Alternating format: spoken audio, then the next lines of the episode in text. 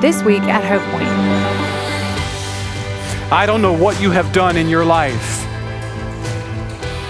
I don't know what darkness has acted against you or what darkness you ran toward, but I want to tell you that whatever darkness it is, Jesus Christ and His peace can bring control to your chaos. He is the Prince of Peace, and He can bring peace to any heart. Paul said, This is what we are to be about as believers, proclaiming this message, to be ready at all times to take this gospel of peace into this chaotic world. We're so glad to have you join us for today's message. We pray that it would challenge and encourage you to applaud God, follow Christ, and live on mission. Let's listen to what Richard has to say to us from God's holy word. If you attend this church regularly, you uh, have probably heard the name, uh, run into this guy at one time or another, Rick Higgins. If there is a hill to be climbed or a mountain to be climbed in the world, he's probably climbed. But when I was preparing for this, I asked him, I said, So, how many mountains have you climbed? He said, Too many to keep in my mind. And uh, the tallest one he's climbed is Aconcagua at 22,800 feet. And uh, everybody knows that we're waiting to hear whether or not he'll ever attempt Everest at 29,000 feet. But I was talking to him about climbing the other day, and just said, of all the things that are, you would say are primary, what is it? He said, boots. He said, I own six different pair of climbing boots because you'll not have success without the proper boots. I said, Well, where do you get the best boots in the world? He said, In Europe. And I said, My goodness, I cannot imagine Saturday morning, wake up, honey, I'm going to go buy a, new, uh, buy a new pair of boots. Next, all of a sudden, you find yourself in Austria that day buying boots. Guess you can get them online. But Rick said, unless you are clothed rightly, you have no success with the great mountains of the world. This is really the sentiment of the Apostle Paul. He's in prison writing the letter that we're going to study today. He'd been preaching the gospel and was arrested, and now is in what we call the Mamertine prison in Rome.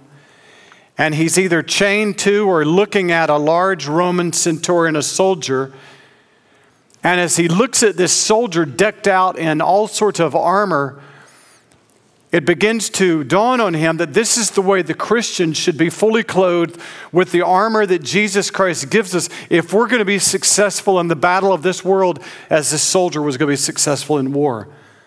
This is how Paul said it in Ephesians 6 put on the full armor of God so you can take your stand against the devil's schemes, for our struggle is against the powers of this dark world and against the spiritual forces of evil. So last week when we were together, we saw the first two pieces of armor that Paul said we should put on, and he spoke of them in terms of a belt of truth, living a truthful life instead of a lie, and a breastplate of righteousness in which Jesus Christ and his righteousness fills your heart and covers your life. And today, he'll introduce us to a new piece of clothing, proper footwear for the battle. Ephesians 6:14 stand firm then with your feet fitted with the readiness that comes from the gospel of peace. Roman soldiers were known to be successful in battle, particularly because they were supplied by the emperor with a special footwear called caligae. And it was it was interesting to look at. It's, it looked too flimsy to be exceptional, but uh, it was a series of leather straps that were light enough that the, the man could march 25 miles in a day without blisters, yet, because of the studs, the, the, the, the iron studs on the bottom of his sandal, he was very able to handle high altitude climbing and climbing of different kinds of terrain. Also, the studs were useful in stomping on the necks of his fallen enemies. I decided that that was probably not the best uh, thing to tell you about a talk on evangelism, so maybe that's where the metaphor breaks down. But the point that Paul is trying to make is that if you are not fitted with a readiness to share the gospel of Jesus Christ in this world, you will not stand strong in battle. That part of our armor is actually in the sharing of Christ. That's what makes us strong. Um, you remember four times in Ephesians 6 10 through 20, Paul mentions the word or the phrase, you should stand strong. So we're not, it's not surprising to us that he's going to tell us about standing strong, properly clothed feet. Stand firm with your feet fitted with the readiness that comes from the gospel of peace. So it's basically Paul was saying this you want to be a strong Christian? Then strap up. You don't like the way the world is going? Then strap up, friend, and speak up. Hear that. You want to be strong in this world? Strap up and speak up with the message of the gospel of peace. I, I love that phrase, not used a lot in the Bible. The gospel is used a lot, the word peace is used a lot, but the good news of peace is sort of rare for here. I talked a little bit last week that the goal, the new goal, or the, I, I would say, our awareness of the new goal in society of the evil one is to produce as much chaos as possible and we're just living in a time where there seems to be increased chaos, especially for our young people. I read an article this, uh, this week. Uh, it was an older article, but it was uh, in the Washington Post dated February of this year. It was called The Crisis in American Girlhood. And the data of the article came from the CDC, and they did a particular youth risk behavior survey. And the theme of the article is, is there is a rising and pervasive sadness in teenage girls. Six in 10 girls said they have retreated from their normal activities of life because of depression. One in three high school girls have considered suicide, which is a 60% increase in 10 years.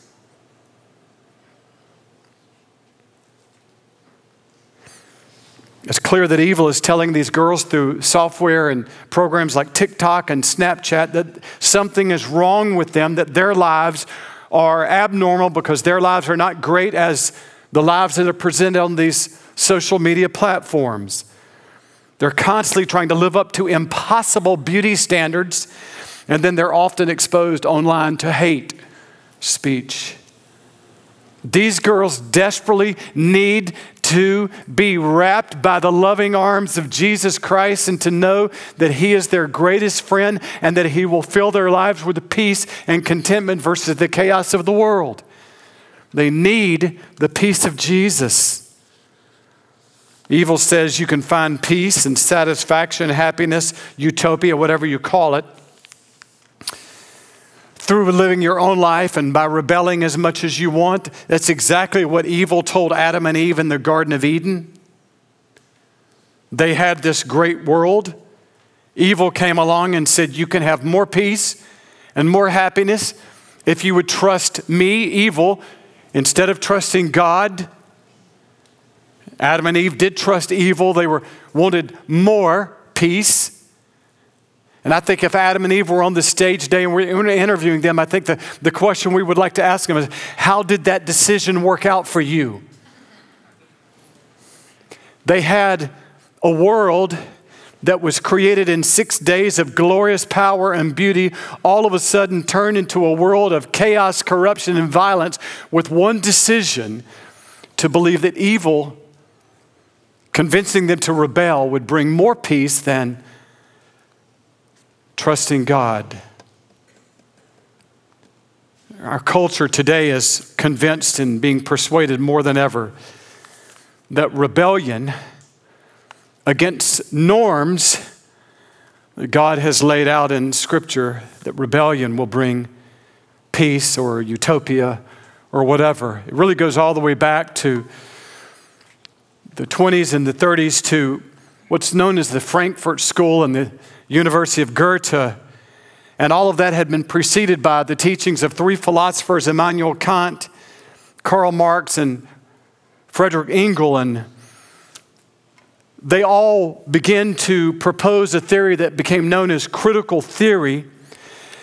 The critical theory says that every system that exists must be critiqued and destroyed and replaced by something that man creates in order to gain utopia.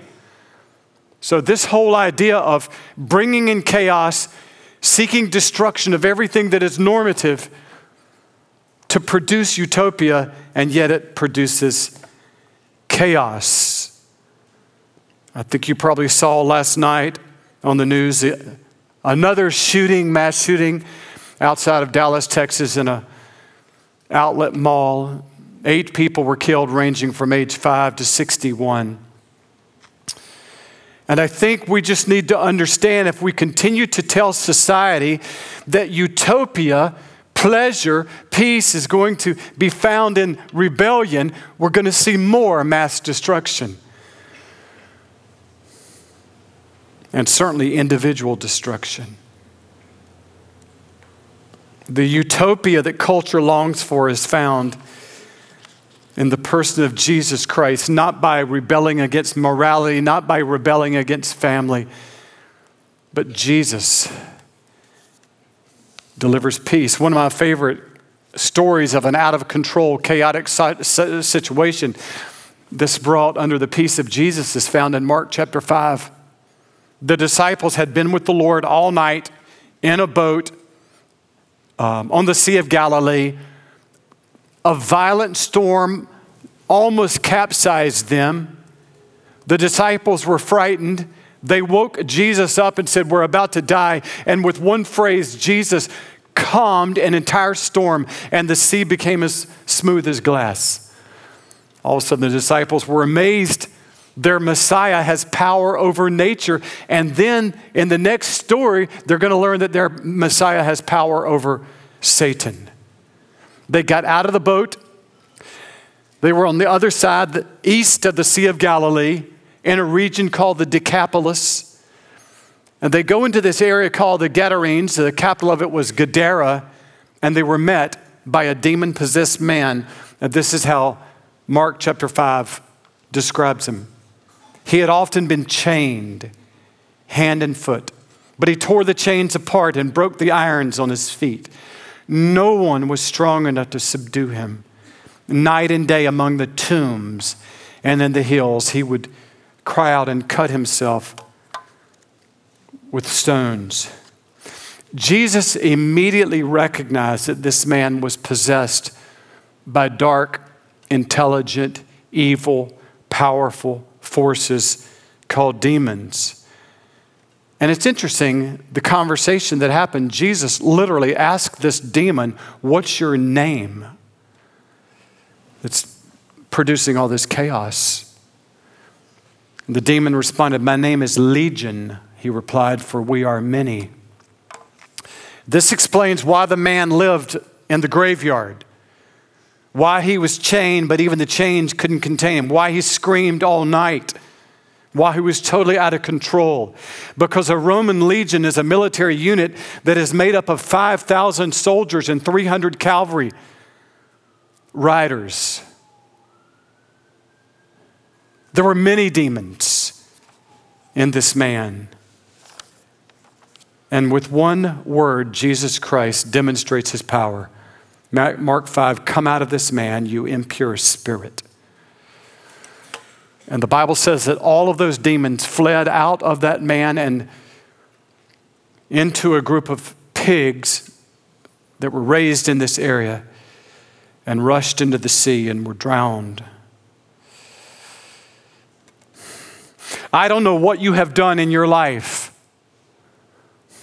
I don't know what darkness has acted against you or what darkness you ran toward, but I want to tell you that whatever darkness it is, Jesus Christ and his peace can bring control to your chaos. He is the Prince of Peace, and he can bring peace to any heart. Paul said, This is what we are to be about as believers, proclaiming this message, to be ready at all times to take this gospel of peace into this chaotic world. You know, when you come to this particular piece of armor, it's a little strange. Because the other ones feel like, you know, warfare talk breastplate, sword, helmet. And now he's talking about peace. And You just don't expect it. The reason why is Paul is reminding us that, you know, though we battle spiritual forces, our calling in life is not to go kill people, but to save them and to introduce them to the peace of Jesus. We are to charge like soldiers into Satan's POW camp and find men and women and children that are locked behind bars. And through the preaching of the peace of Christ, we are to set them free. We're to tell them about the peace of Jesus. That's what we do in warfare. This is a picture of a soldier. You know, a lot of times when you think about warfare, spiritual warfare passage, you sort of think about that you're all decked out in all of this armor, and you just stand there and you're, you're like this. You're just, okay, I got all this armor on, I'm resisting. No, you are resisting, but as you are resisting, you are fleeing, you are running fast into the camp of the evil one to free people who have never known a, a second of peace in their life and will never know a second of peace in eternity unless we go tell them about the gospel of peace that is made possible by Jesus Christ. So, what does it mean to have peace with God? This is look at Romans 5:1. Since we've been justified or made right with God through faith or trust, belief, we have peace with God through our Lord Jesus Christ. It is absolutely the best phrase in the Bible, the way it ends. Peace with God. And the only way you can know if you have peace with God, if I'm telling you today, if you were, if you were to leave this worship center today, this is your last day. Three o'clock this afternoon, your life is taken from you. Would you be accepted by God in heaven? Do you know that? You can know that. And when you do know that, you have peace with God that you know I'm forgiven, I'm heaven bound, cleansed of all my past through Jesus Christ. What does it mean to have peace with God? Let me, let me tell you this story and see if this will help paint a picture. Think with me, hundreds of years ago, in a kingdom called Elias, there was an emperor. He ruled over a hundred districts or a hundred states. He provided his people with fair working conditions and good housing. One day, one of the states, out of the hundred states, one of the states, one of the districts, decided that they no longer wanted the king of Elias to rule over them, that they wanted to establish their own kingdom, and the only way to do that was to eliminate the king. So they picked the greatest and the bravest and the strongest soldiers from this one district to go charge into the capital city of Elias and to kill the king. And so they came to the, to the walls, and at night they waited and they broke down many of the, of the stones on the beautiful walls around the palace, and everything that could be set on fire, they set on fire. But in the conflict and the battle of the whole night, the king's own soldiers went out and defeated the rebels from this rebel district.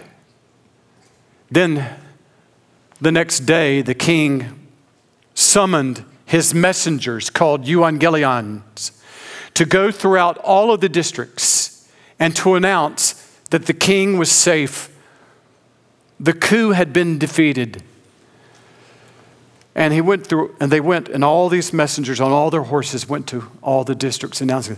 When they got to the the district where the rebellion had started, every leader of the coup trembled with fear because of what they had done to the king, knowing they were about to be executed for their rebellion. And then one of the, one of the messengers, one of the evangelion, dismounted from his horse and picked up a parchment scroll and read this to all the people in the district. To all men, women, and children, the king of Elias declares that today is a day of peace, whereas the king has the right to take the life of all rebels. Instead, he forgives. He offers forgiveness for all crimes and amnesty for all lawbreakers. Go to your homes and to your farms with the blessing of the king's peace. Well, they couldn't believe it. Nothing like this had ever been done before where a district rebelled against its king and lived. And so, one of the leaders of the district went to the messenger on the king's horse and said, I have to see this for myself. And he looked at it, and every word was written in the, king, the king's own handwriting. And when he got to the bottom and he saw the king's signature, the king had signed it in the blood of his own son. This is what it means to have peace with God, that He promises to you, I don't want to harm you for rebelling against me. I don't want to condemn you for breaking my laws. And I promise if you would come to me, I will forgive you and give you amnesty for all. And I promise this in the blood of my Son. That's what it means to have peace with God, that level of, ins- of assurance four chapters earlier, before we started talking about the armor in Ephesians chapter 2, Paul said this But now in Christ Jesus, you who were once far away have been brought near by the blood of Christ, for he himself is our peace. He came and preached peace to you who were far away and peace to those who were near, for through him we both have access to the Father. We don't have time to talk a lot about this passage, but I do want to remind you it was written to a church in modern day Turkey. The city was called Ephesus. It was a unique church because it was made up of two groups of people Jews who had spent their whole life reading the Ten Commandments. They knew them very clearly in their mind, but didn't obey them. So they were near to God because they knew truth.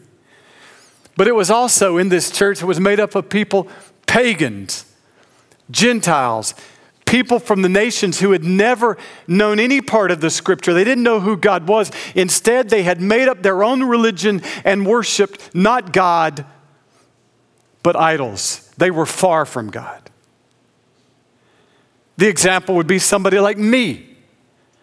In this passage, I'm near to God.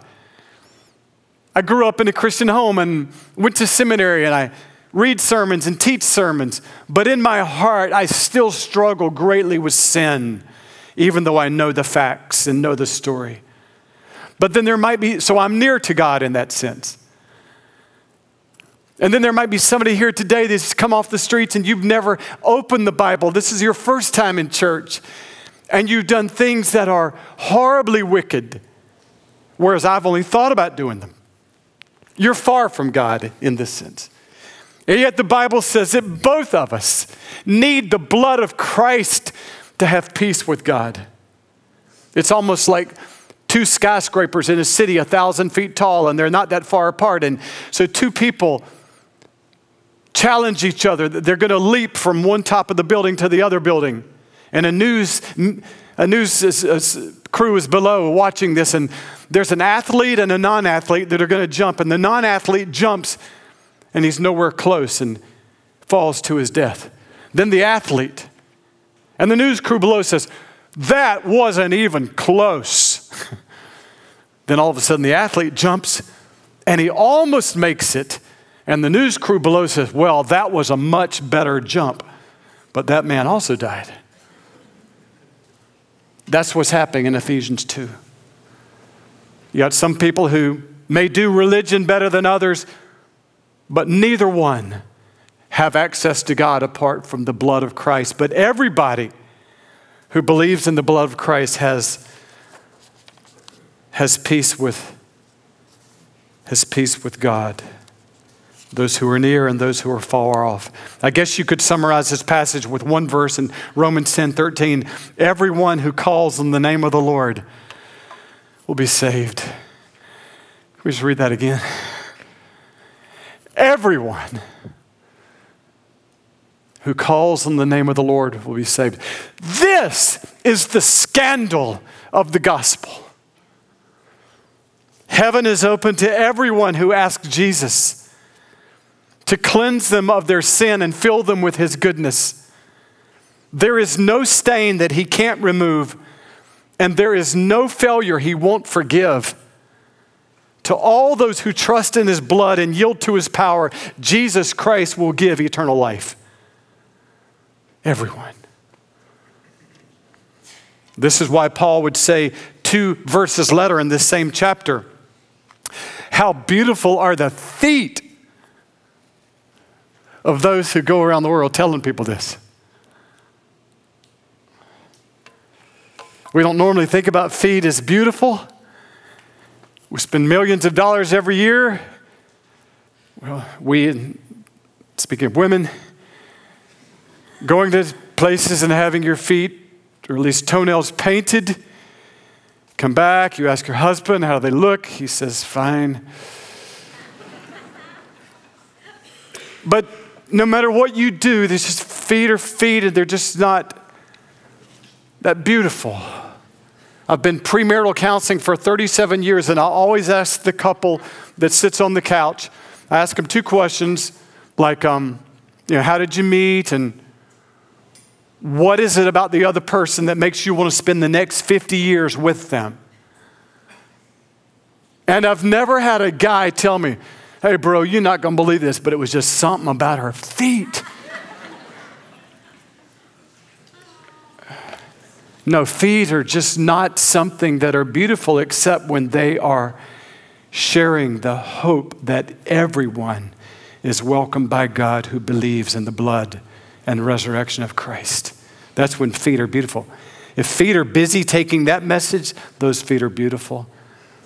Paul borrowed this verse in Romans 10 15. He borrowed it from Isaiah 52 7. How beautiful on the mountains are the feet of those who bring good news, who proclaim peace, who proclaim salvation, who say to Zion, Your God reigns. This passage was written to people who were in trouble. Isaiah had told these people for 40 years if you don't turn from your sin, you'll be destroyed by Babylon, and they were. And now his preaching changes because they've been 70 years captured by Babylon, 900 miles from home. And Isaiah now tells them Babylon is not in charge of you, evil is not in charge of you, Satan is not in charge of you. Your God reigns and he's going to set you free. And he did. He sent a king from Persia to defeat the king of Babylon, and those people got to go home. And the picture in Isaiah 52 is a picture of a, me- it's a, it's a, it's a metaphor of a man running on the tops of mountains all the way to Babylon, screaming with delight, Your God reigns, peace, you're going home. That's the imagery of that. That's the imagery of us running around the world telling people God reigns. And the most powerful force in the world is not your past. The most powerful force in the world is not your present addiction or your grief. The most powerful force in the world is Jesus and his peace.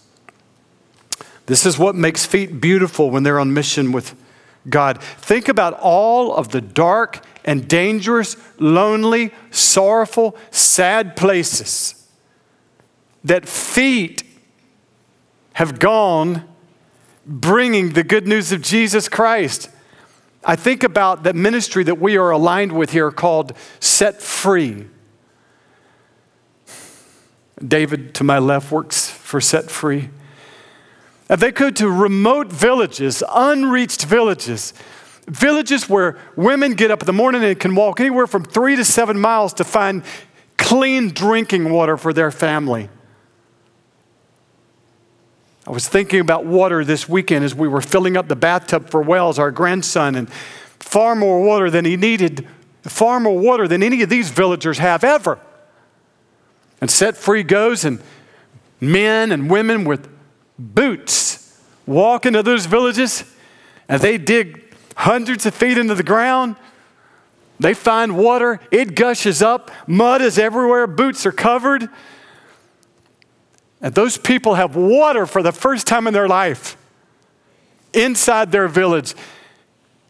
And when that water well is dug, then everybody on that trip tells those people, You need to know that Jesus Christ sent us to dig this well for you.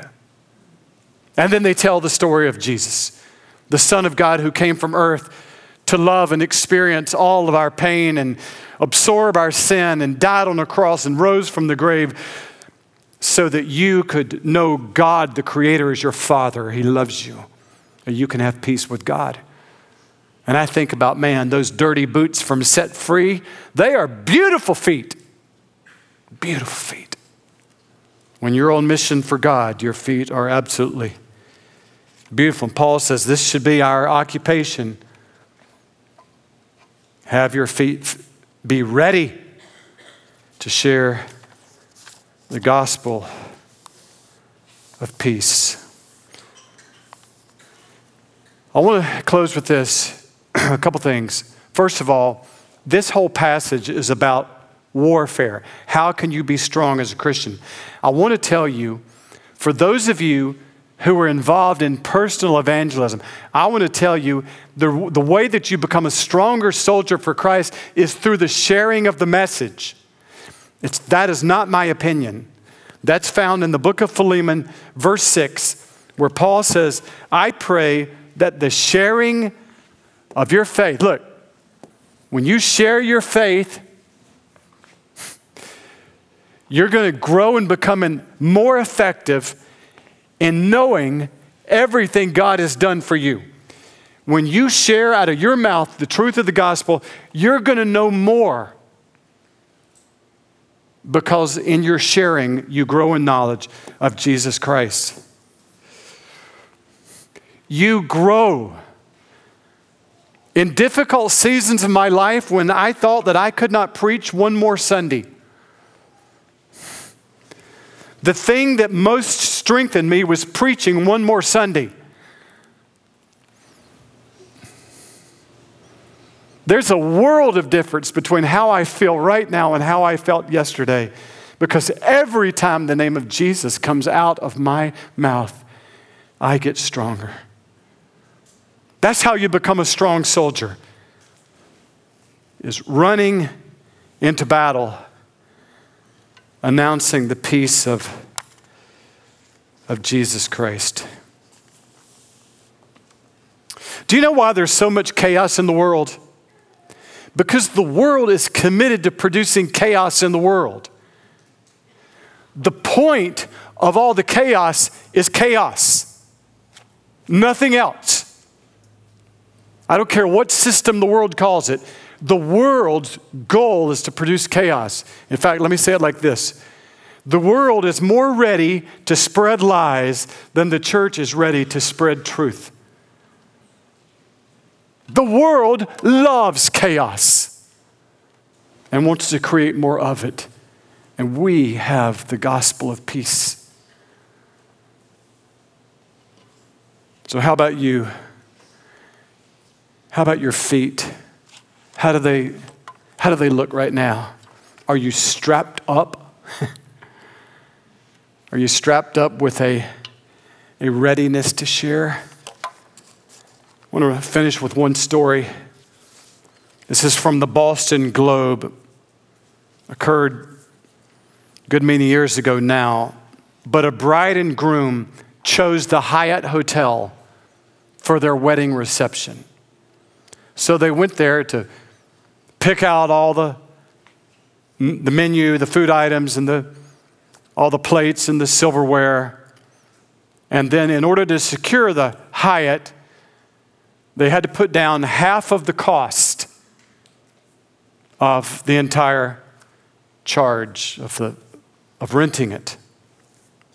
Well, one day before the invitations were to go out, the groom backed out of the wedding.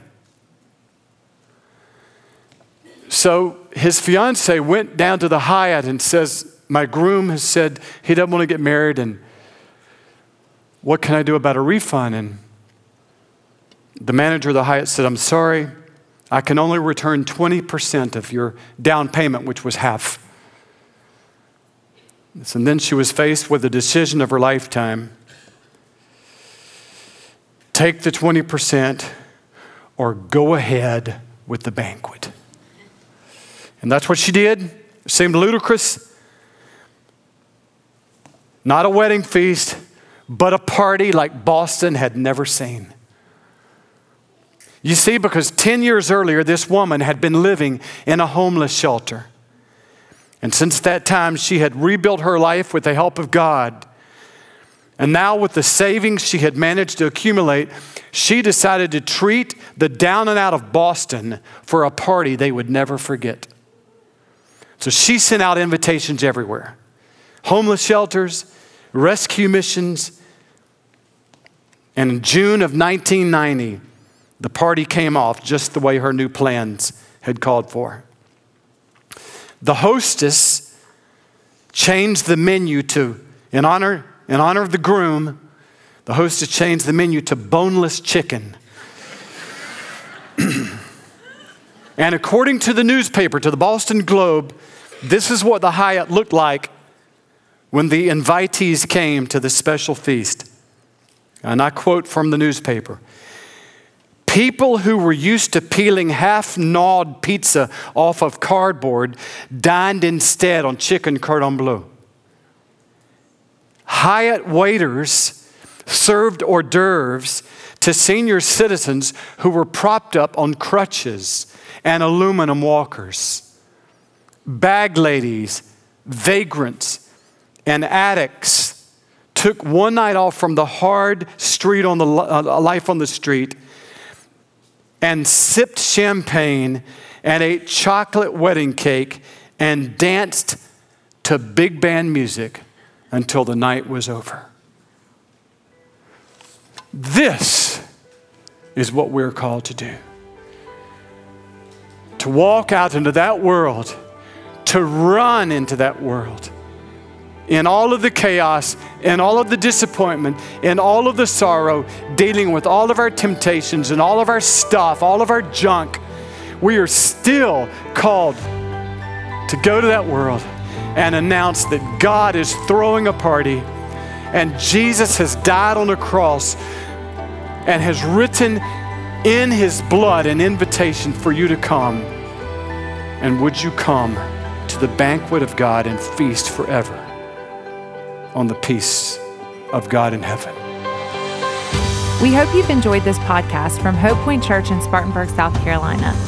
If you would like to learn more about us or give to this ministry, please go to our website at hopepoint.org. We hope you can join us again next week.